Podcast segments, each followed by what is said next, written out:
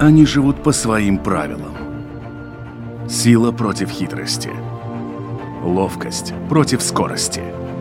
Иногда нам кажется, что они нам подчинились. Или что знаем о них все. Но чаще это не более чем заблуждение. О нас в жизни животных и о них в нашей жизни. В программе «Дикая натура» По восточному календарю 2024 год будет годом дракона. В китайской культуре это мифическое животное символизирует власть, благородство, честь, удачу и успех. Считается, что под покровительством дракона всегда проходят едва ли не самые лучшие времена. Но что если драконы это не только персонажи легенд или сказок, и возможно ли, что в эту самую минуту где-то на Земле мы можем встретиться вполне себе с живым символом этого года? А если не с ним самим, то, может быть, с его наместником? В этом выпуске программы попробуем пофантазировать, а кто из ныне живущих существ на планете Земля мог бы стать живым воплощением символа года. Меня зовут Дмитрий Шандро, и мой собеседник – герпетолог, глава Латгальского зоопарка Михаил Пупинш. Михаил, здравствуйте. Виктор, здравствуйте. Мы с вами уже, в общем-то, находимся в новом 2024 году, согласно вот всем этим азиатским определениям животных года. Мы с вами сейчас, в общем-то, начинаем проживать год дракона. А дракон — это существо во всей, наверное, мифологии, будь то европейское, будь то азиатское, существо весьма себе культовое, весьма себе серьезное, весьма себе властное и, в общем-то, во многих случаях практически непобедимое. Да, пожалуй, это так. Хотел бы еще напомнить, что это вот в этом же восточном календаре фактически это единственное мистическое животное. Всех остальных мы можем увидеть, потрогать, э, посмотреть на них. Но вот дракон, да, он синтетический, мистический и совершенно необычный. Но так ли мистическое это животное, если посмотреть с точки зрения именно, ну, наверное, герпетологии, ведь мы можем говорить, э, что в большей степени дракон, наверное, это что-то змее-ящероподобное. Не зря ведь он в разных культурах. Где-то был то нечто среднее между змеей и крокодилом, и те же китайские вот эти драконы, они больше змей-подобные в, скажем, скандинавской культуре, они такие более льва, наверное, подобные по своему там экстерьеру, по своей фигуре. Но в любом случае это что-то похожее на ящерицу. Да, совершенно с вами согласен. Поэтому при словах «дракон», какой бы он мистический ни был, всегда вспоминает что-то ящерица или змеобразное, с ногами, иногда даже с крыльями, но почти никогда пушистый хомячок. Правда ведь?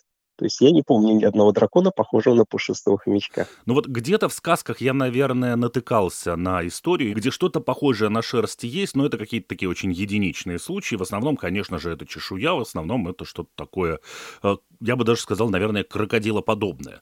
Но в любом случае, ведь э, даже если мы будем говорить о какой-то мифологии, она всегда основывается на воображении человека, если уж так совсем по-честному разобраться. И отчасти мы обязаны появлению драконов в нашей мифологии тем же самым окаменелостям или тем же костям динозавров. Да, это совершенно наверняка, причем, наверное, во всех странах, вспомните, да, практически везде есть мифы о драконах. Они появляются то они хорошие, то злые, то это то у них с рыцарями надо выяснять некие отношения, то они кого-то защищают. Да, вы совершенно правы, Дмитрий. Так и есть. И, э, насколько я немножко понимаю мифологию, на самом деле те же самые драконы и наше представление о них, оно тоже эволюционировало и в итоге пришло к тому, что это, в общем-то, ящероподобное существо, как правило, имеющее четыре ноги, ну, опционно крылья. Чаще всего да, но скорее всего нет. Но тем не менее, то есть, в общем-то, мы сейчас э, наблюдаем в общем, довольно хорошее сходство и такое довольно четкое описание очень крупной, очень мощной ящерицы. Да, Тут вы, конечно, правы. То есть, скорее всего, если посмотреть на все картинки, мифы, изображения, э, иллюстрации, да, даже современные или в старых книгах, наверное, все-таки это ящерица. Абсолютно с вами согласен, но мне, как человеку близкому к бритологии, приятно, конечно, это знать. И тем не менее, ведь когда мы начинаем смотреть даже сейчас на научные названия, я уже не говорю там о народных каких-то, нет-нет, но проскочит ведь даже среди так сказать, очень умудренных книгами мужей слова «дракон» в названии той или иной ящерицы, которая вполне себе сейчас бороздит просторы земного шарика. Это, конечно, замечательно. Честно говоря, мне даже приятно видеть такие названия. Даже не важно, насколько они латинские или это просто местные названия на английском международном языке. Да? Э, всегда очень приятно видеть, потому что чувствуешь какую-то связь вот нашей современности с той самой сказкой, мифологией и вообще замечательным миром фантастики, в котором и живут настоящие драконы. Есть же такое, когда назначают животное года, но в данном случае нам нужно найти, кто бы мог быть вот этим символом, если мы с, с страниц книг перейдем, как это говорится, в поля, когда можно выйти и вот воочию увидеть символ нашего года. Сейчас, конечно, для ящериц, особенно в наших широтах, наверное, холодновато, и искать их будет затруднительно, но все-таки на земном шаре в целом э, летняя эта погода стоит в общем-то, круглые сутки в той или иной точке этого земного шара. И поэтому я думаю, что при определенном отдалении от наших зимних широт в более теплые страны, в любом случае найти вот этих самых драконов можно. Вопрос только вот кого бы мы с вами могли назначить вот таким вот живущим символом пришедшего года? Надо походить, посмотреть и посравнивать. Давайте попробуем. Если мы будем отталкиваться от размеров, я не знаю, э, вот, э, наверное, с моей точки зрения, самым крупным обитателем, ныне живущим из ящерообразных, это, пожалуй, был бы какой-нибудь э, крокодил, возможно, даже грибнистый австралийский. Мощный, огромный, живет долго, в общем-то, наверное, умудренный каким-то жизненным опытом. Что вы скажете по этому поводу?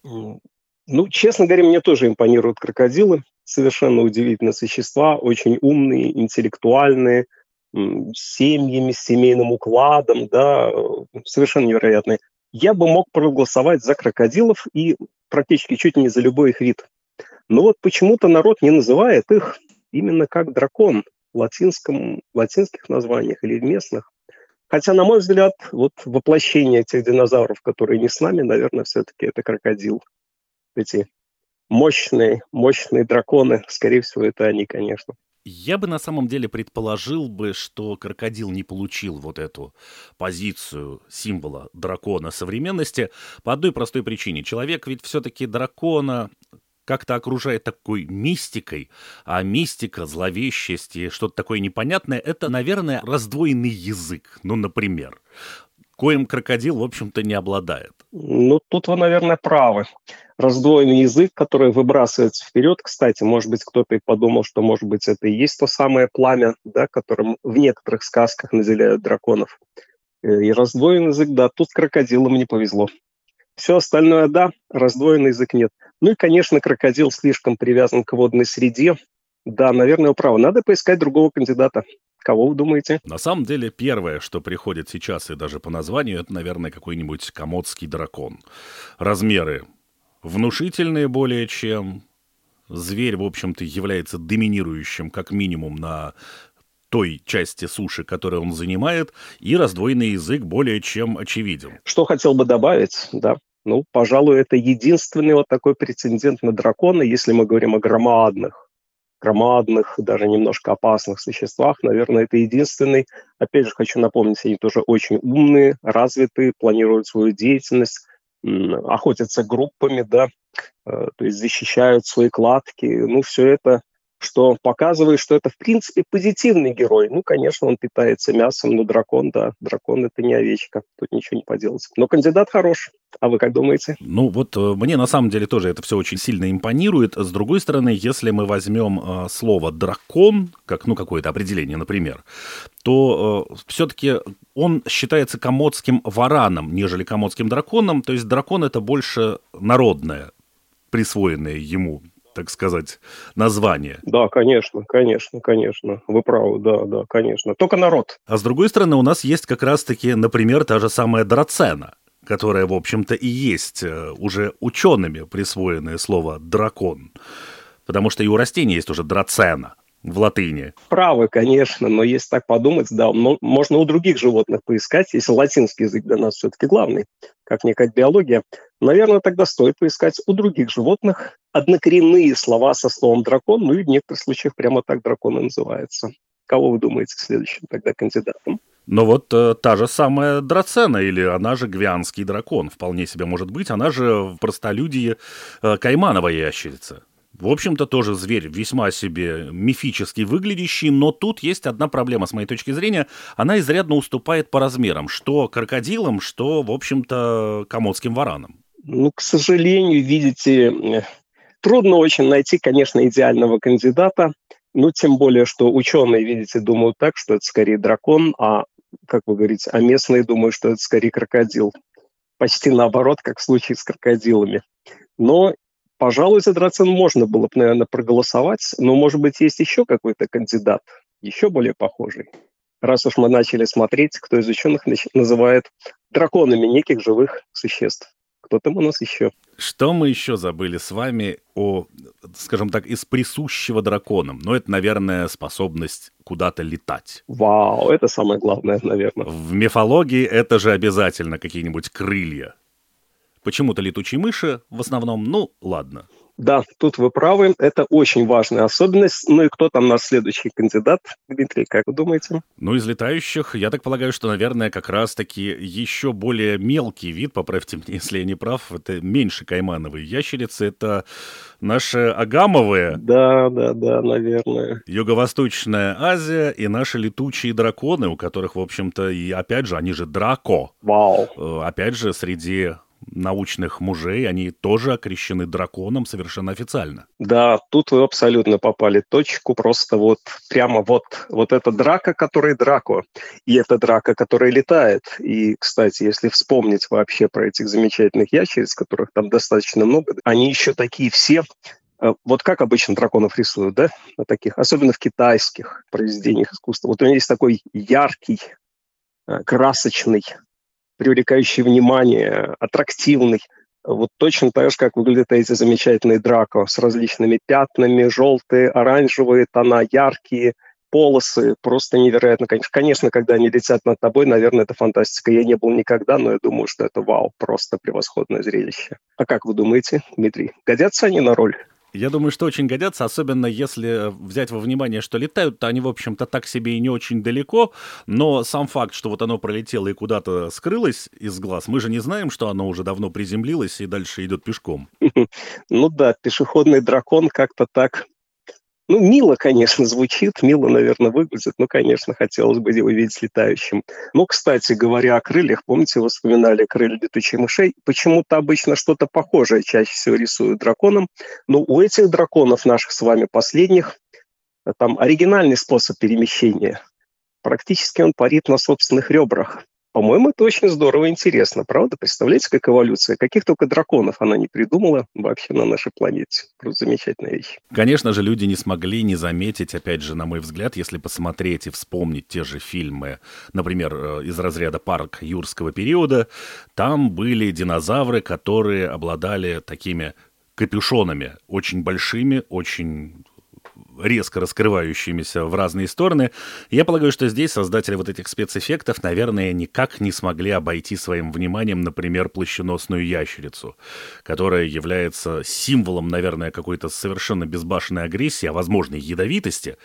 Ну, по крайней мере, это так выглядит. Понятно, что на самом деле ни тем, ни другим она не обладает. Ее задача ввести всех в замешательство и быстренько-быстренько ретироваться. Ну да, да, да. Тут вы, конечно, правы. Э, ну, Возможно, что это был прообраз в Джурасик парке, возможно, это был прообраз тех замечательных динозавров, которые выглядывали за деревьев. Это совершенно чудесное животное, буф, резкое раскрытие. Но, в принципе, это такая функция. Э, резко и сильно увеличить размеры тела линейные визуально, ну, чтобы показать, что, вау, это какой-то большой опасный объект. В принципе, мы с вами, люди, делаем примерно так же, когда, например, если посмотреть, как кто-то идет э, э, в каком-нибудь клубе, молодой человек, э, растопырив руки, как будто несет два арбуза. В принципе, это то же самое. Линейное увеличение размеров тела, оно, наверное, везде в биологии у всех видов проявляется. Но здесь это было, конечно, особенно красиво, необычно, вау. Это было здорово у ящериц. Но здесь, наверное, все-таки она, как, э, ну, на мой взгляд, как претендент на трон, все же, наверное, не подходит, потому что слабо представляется себе дракон, убегающий на задних ногах. Ну да, да, да. Даже если перед этим он напугал всех своим большим плащом. тут вы правы. А какой мог быть следующий кандидат, как вы думаете? Есть еще, конечно же, в общем-то, не хищные, но весьма себе внушительные ящеры — это игуаны. Их тоже, в общем-то, очень многие называют и в чем-то похожими на драконов, да и действительно, если посмотреть на рисунки в каких-то книжках, где все это рассказывается про какие-то мистические путешествия, волшебников, пещеры и так далее, нечто похожее, я бы сказал, что, в общем-то, можно встретить и в образе игуаны. Я бы вообще был очень благодарен этим животным, игуанам. Я был очень благодарен этим животным. Они популярны, они живут сейчас много где, они такие красивые, зеленые, с массой выростов, гребнями, э, флагами, которыми они между собой переговариваются и с хозяином, например, кивая ему головой. Я бы еще был очень благодарен им, вот как вы правильно сказали, потому что это и есть то самое животное, которому мы должны быть обязаны за все вот первые, те самые ламповые фильмы, как их называют, теплые, когда еще не было зеленого фона с дорисовкой цифровой, вот во всех практически фильмах, вот тех первых про драконов, главный герой выступала вот эта игуана. Я их видел огромное количество в самых разных. Ну, комбинированные съемки, маленькие человечки, знаете, вокруг, бегающие вокруг него. Это так, конечно, сейчас мило смотреть с высот цифровых технологий на все эти фильмы. Но именно благодаря вот этой замечательной ящерице зеленой, благодаря игуане, мы с вами получили, то есть весь пласт вот этих вот фэнтези-фильмов про драконов, э, таких псевдоисторических фильмов про динозавров, да, когда там люди встречаются с динозаврами. Ну и, кстати, большую часть фантастики с других планет. Тоже вот главным героем там всегда была игуана. Честно говоря, в одном из фильмов даже видел игуану с приклеенными картонными крыльями. Вот теми самыми, как у летучей мыши. Это настолько было мило, приятно. Игуана вполне себя нормально чувствовала, отыграла свою роль превосходно помахала всем э, лапкой и ушла. Это были замечательные фильмы, конечно, поэтому «Игуана», ну, э, как бы она не называется сейчас драконом, но, в принципе, это тот самый прародитель образа дракона в нашем кино, которым пользуемся до сих пор, правда, уже оцифровано. Это замечательный кандидат. Ну и тогда, если мы вспоминаем, опять же, кинематограф, особенно, вот как вы говорите, теплый ламповый, там был еще один ящер. Встречался, наверное, чуть реже, чем игуана, конечно. Вот сейчас, э, когда вы заговорили, я вспомнил. Это была бородатая агама. О, да. Которая тоже была весьма себе вся в шипах, э, сильно гипертрофирована в размерах, и э, тоже выполняла в основном роль какого-то либо очень затесавшегося в веках ящера, либо какого-то мистического существа, которое, причем очень забавно вот с этим языком периодически что-то нащупало, явно на съемках, но выглядело все это на тот момент устрашающе, наверное. Честно говоря, очень благодарен этим животным, этим первым фильмам, которые формировали тогда вот представление о ну, о том, что может происходить там много миллионов лет назад или что происходит на других планетах. Вот эти вот Э, киношные, да, кино, киногерои, вот эти вот э, игуаны и агама. Ну, мне они и сейчас нравятся на самом деле. Я просто люблю этих замечательных животных. Э, Дмитрий, это хорошие кандидаты на роль дракона, по крайней мере, от киноиндустрии. Хотел просто напомнить, что вот эта бородатая агама на самом деле на английском называется бородатый дракон или даже центральный бородатый дракон. Там еще есть несколько бородатых драконов Австралии. Так что бородатый дракон, все в порядке. Э, какие могли быть еще кандидаты? Я не знаю, вот если мы посмотрим как раз-таки вот э, в сторону там австралийских и вот таких вот э, своеобразных континентов, то, ну, для меня, наверное, одним из завораживающих, ну, если уж мы затронули тему кинематографа, например, и что размер не всегда имеет значение, и, например, у нас сейчас уже каким-то образом та же игуана конкурирует, а то и агама, которая еще меньше значительной игуаны, с, например, с драконом острова Комода, если мы отбросим в сторону, например, размеры, а возьмем исключительно внешний вид, то весьма внушительным парнем, конечно же, является Молох. Да, тут вы, конечно, правы. Ну, правда, названия дракон нет, но сам по себе, конечно, внешний антураж, замечательные все всевозможные вот эти вот дополнительные функции, навешанные на корпус опции, выросты. Это, конечно, совершенно удивительное животное. Когда смотришь на него, то есть чувствуешь, что оно явно с другой планеты прилетело, чтобы изучить жизнь на Земле. Это удивительное животное. Что еще мы можем, в общем-то, сказать? Наверное, еще одним из определяющих моментов дракона, это если мы опять еще возьмем немножко и вспомним и варанов, и тех же наших игуан, и тех же агам, и в основном вот этих всех ящериц, это являются глаза, которые не похожи на змеиные, они, наверное, больше, я не знаю, орлиные, человечьи, ну, то есть имеют такой ярко выраженный круг в центре. И здесь, опять же, есть э, те же самые крокодиловые сцинки, у которых тоже глаза, они не змеиные, которые вызывают какое-то все время у всех подозрение и совершенно необоснованную агрессию, но это глаза, за которыми скрывается, возможно, некий мыслительный процесс, некий опыт, нечто такое, что заставляет человека задуматься о том, что перед ним существо, ну, во всех смыслах, в общем-то, влиятельное. Да, внешний вид. Ну, внешний вид всегда играет значение, чтобы, как мы бы про это не говорили, конечно, у этих сынков, этих замечательные глаза, выразительная обводка. Э, у меня есть несколько знакомых, которые занимаются профессионально их разведением и так далее. Все говорят, что это совершенно замечательные существа. Но, конечно, они годятся вам как партнеры только если вы интроверт, глубоко поражены в созерцании природы, но в принципе это да, это он, это один из вариантов дракона. Все верно. Все, что мы сейчас обсуждали, вот все наши кандидаты, они живут очень далеко не здесь. Это, в общем-то, Юго-Восточная Азия, это Австралия, это, ну, ближайший, наверное, Египет, если мы говорим о крокодилах. Да. В любом случае, это не Европа как минимум. Тем не менее, есть животное, которое, в общем-то, является драконом с точки зрения европейцев. Угу. Его еще называют морским драконом, и это протей или олм. Да. Разительно отличается от всех перечисленных нами ящериц, но вот э, я бы сказал, что по мне он очень похож как раз-таки на больше какие-то восточно-китайские такие представления о драконах, то есть это очень длинное тело, и, в общем, на этом длинном теле есть некие лапки, и голова, она не очень ящера такая прям выраженная, но очень своеобразная. Да, тут вы, конечно, совершенно правы, э, поскольку, ну, раз уж мы ориентируемся все-таки на восточную, именно на китайскую в основном мифологию, хотя не знаю, драконы, я все-таки надеюсь, что когда-нибудь найду драконов и в природе. Э, но если мы ориентируемся на них, да, пожалуй, вот именно внешне, вот это длинное извивающееся тело, э, ну да, это, наверное, все-таки протей.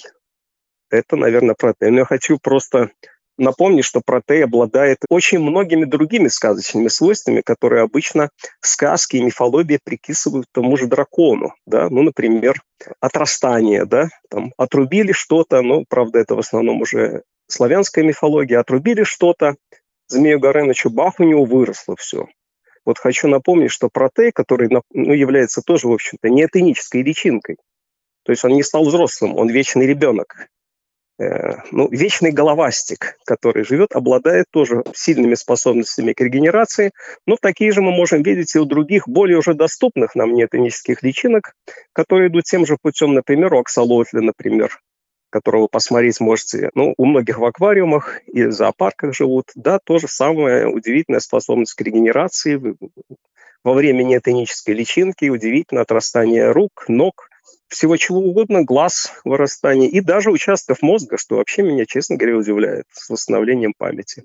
Но проте это хороший, хороший такой кандидат, тем более, что местные жители считали, что это действительно дракон, или, как некоторые говорили, его дети маленькие, которых выносит иногда, дракон живет в горах, в пещерах, по классике, а иногда вот подземные речки выносят наружу его детей да, это неплохой кандидат, и он нам максимально географически близок. Кстати, вы упомянули сейчас Эксолотля, и я почему-то невольно вспомнил сразу же мультфильм «Как приручить дракона».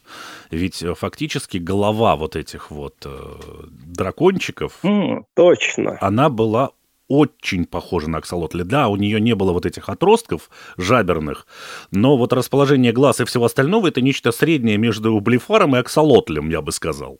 Точно. Аксолотль очень-очень близок. Просто я сейчас тоже вспомнил.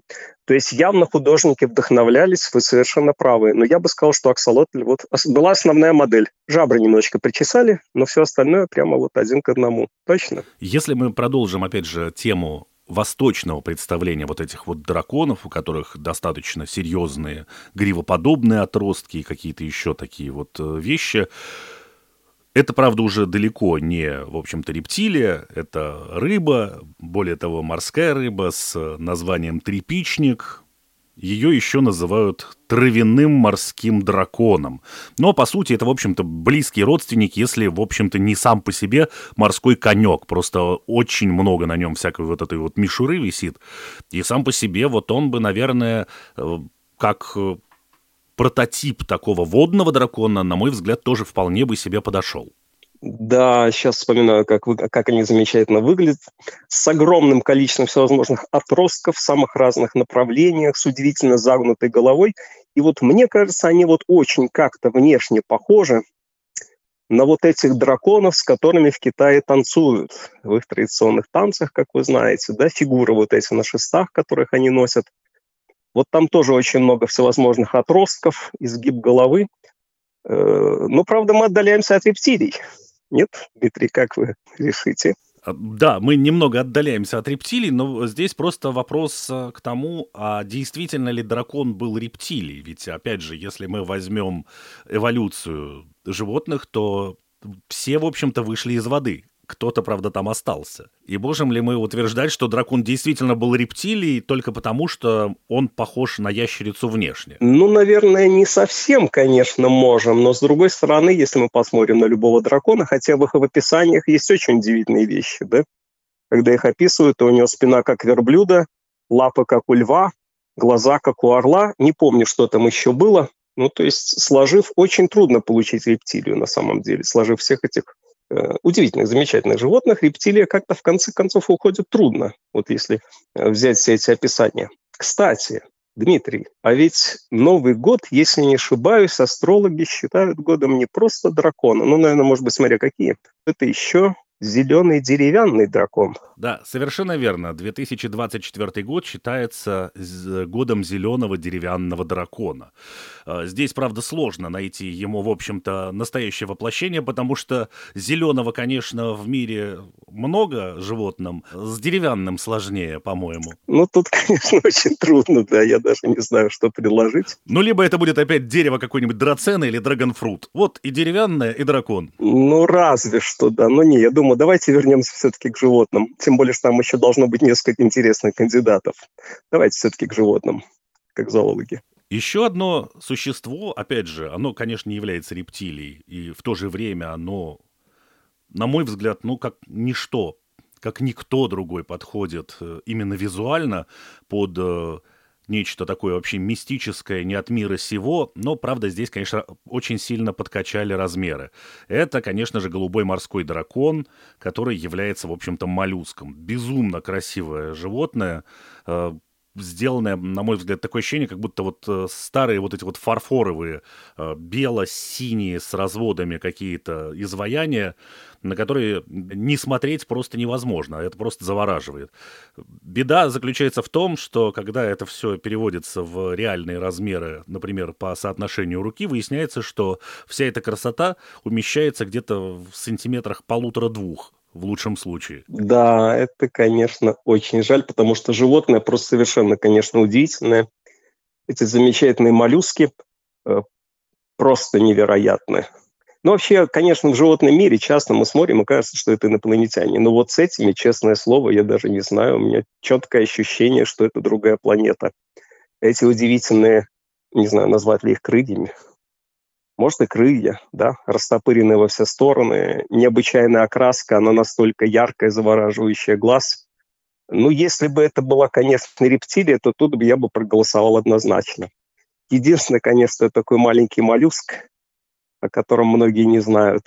Ну, скажем так, пусть он останется потенциальным кандидатом на роль дракона этого года. А кого вы еще могли предложить? Опять же, вспоминая кинематографы тех же самых зеленых игуан, бородатых агам и прочих ящериц такого рода, которые были показаны в кинематографе, это, конечно же, тот же самый максимально известный любителям творчества Толкина дракон Смаук, который сидел во «Властелине колец» и чахнул над златом. И тут э, очень многие любители того же Толкина, зная, что он был человеком весьма прагматичным, Он был, если мне память не изменяет, вообще математиком изначально, и, и язык он этот изобрел, то есть это не просто некий набор звуков.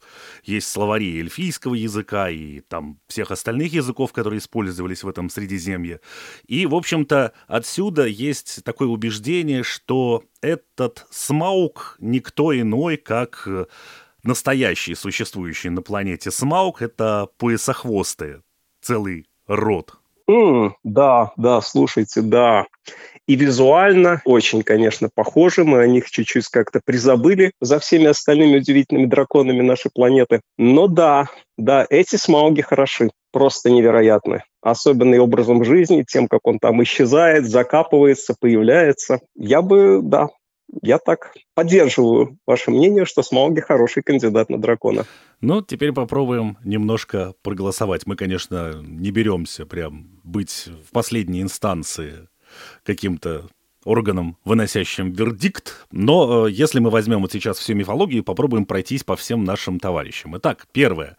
Это... Слушайте, слушайте, Дмитрий, Дмитрий, сори, мы же забыли еще одного дракона. Кого? А это зеленого водяного дракона. Это физигнатус кацинцинус. Зеленые ящерицы, которые живут как раз, кстати, в том же Китае, которые по-английски могут быть и названы, ну, обычное название. Water Dragon, они зеленого цвета, и, кстати, они живут на деревьях. Водяной дракон, живущий на деревьях, это же прекрасно. Ну, он живет на деревьях, он прыгает оттуда в воду, то есть он не плавает в воде, но он живет обычно над какими-то кустами, там растущими, в кустах, растущих над э, водой, они прыгают туда часто. Ну, то есть его так называют. Вот он водяной дракон на английском. Совпадений много. Он, кстати, очень похож на такую юную... Вот в молодости их многие путают. Похож на такую юную игуану. Пример, как далекие родственники похожи друг на друга, поскольку живут в близких условиях. Все. Вот это вот то, что я вдруг вспомнил. Прекрасно. Теперь попробуем, в общем-то, отделить, так сказать, драконов от недраконов опираясь на понятия, ну, наверное, все же книжные в большей степени. Итак, э, первое, о чем, наверное, говорят все книги, это о том, что дракон — это однозначно ящерица. Ну, или, по крайней мере, 90%, что это ящерица. Соответственно, мы, наверное, нас покидают это морской голубой дракон и, конечно же, наш трепичник, поскольку ни один, ни другой даже близко не являются ящерицами. Да, жалко. Ну что ж поделать. Продолжаем конкурс. Если мы возьмем крокодилов всевозможных, они, в общем-то, опять же, подходят.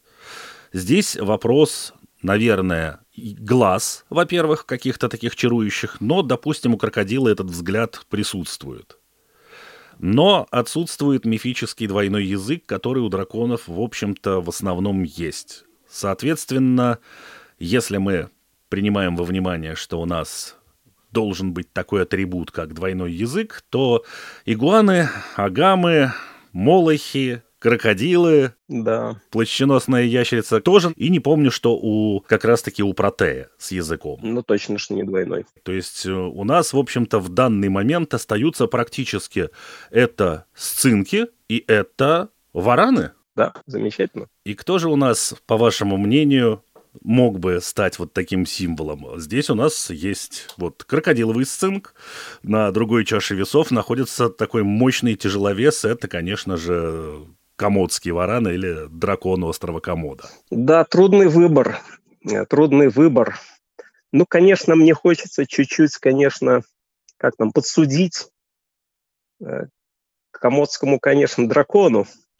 Немножко. Просто я хотел бы напомнить нашим тоже незримо присутствующим с нами тоже любителям природы о том, что Несмотря на то, что комодские драконы где-то очень-очень-очень далеко, я хотел бы напомнить, что в Латвии у нас на самом деле есть два его родственника, поскольку они относятся, как ни странно, к веретеницеобразным. У нас два вида веретениц, таких маленьких небольших ящериц, кстати, тоже с раздвоенными языками. Конечно, мне как-то дракон импонирует больше, но надо выслушать все доводы. Но, опять же, ну да, он, наверное, больше. С другой стороны, можем попробовать сказать, что под описание такой действительно классического дракона подходит комодский варан с точки зрения мира, но ведь это не мешает нам всем всегда сужаться и наслаждаться своими драконами. Пусть они меньше, но у нас нет комодского варана, у нас есть веретеница, которая, в общем-то, тоже является и ящерицей, и обладает достаточно загадочным взглядом, и раздвоенным языком, и чешуей, и это рептилия, и, в общем-то, как говорилось в «Мушкетерах», усы и шпага все при ней. Ну да, она родственник драконов. Это звучит достаточно солидно, правда? В общем, дальше, дорогие друзья, решайте сами, думайте сами, но вот некий такой экскурс э, в небольшую такую мифологию, конечно же, в большей степени шуточный, но в то же время весьма обоснованный, мы совершили с э, Михаилом Пупиншем. Огромное ему спасибо за эту беседу. И, в общем, да, смотрите, ящериц много, и в разных странах их называют драконами, и даже если их не называют драконами, то определенные признаки дают нам возможность считать существующим, совершенно настоящим драконом животных, которые существуют не только на страницах книг, но и буквально у нас с вами под ногами. Что скажете, Михаил? Ну, как обычно, Дмитрий, мне нравится, как вы развиваете мысль, производите обобщение. Действительно, мне нравится, что получилась хорошая связь между сказками, мистикой, мифологией, культурой и тем замечательным миром природы, который есть э, основа для всей нашей культуры, истории, мифологии и так далее, и так далее. Спасибо. Ну и удачи нам всем в 2024 году. Всем удачи, с праздником. Всего доброго. В завершении лишь хочу напомнить, что программа «Дикая натура» теперь выходит на волнах Латвийского радио 4 по понедельникам сразу после 9-часового выпуска новостей. Повторы программы слушайте по средам в 15.05 и по субботам в 11.05. Остальное осталось неизменным, и программу можно найти на всех крупнейших подкаст-платформах, а видеоверсии программы, если такие случаются, появляются на одноименном канале на YouTube. В случае с подкастами и YouTube не забудьте подписаться, и вы будете в курсе появления свежих выпусков выпусков «Дикой натуры». До новых встреч!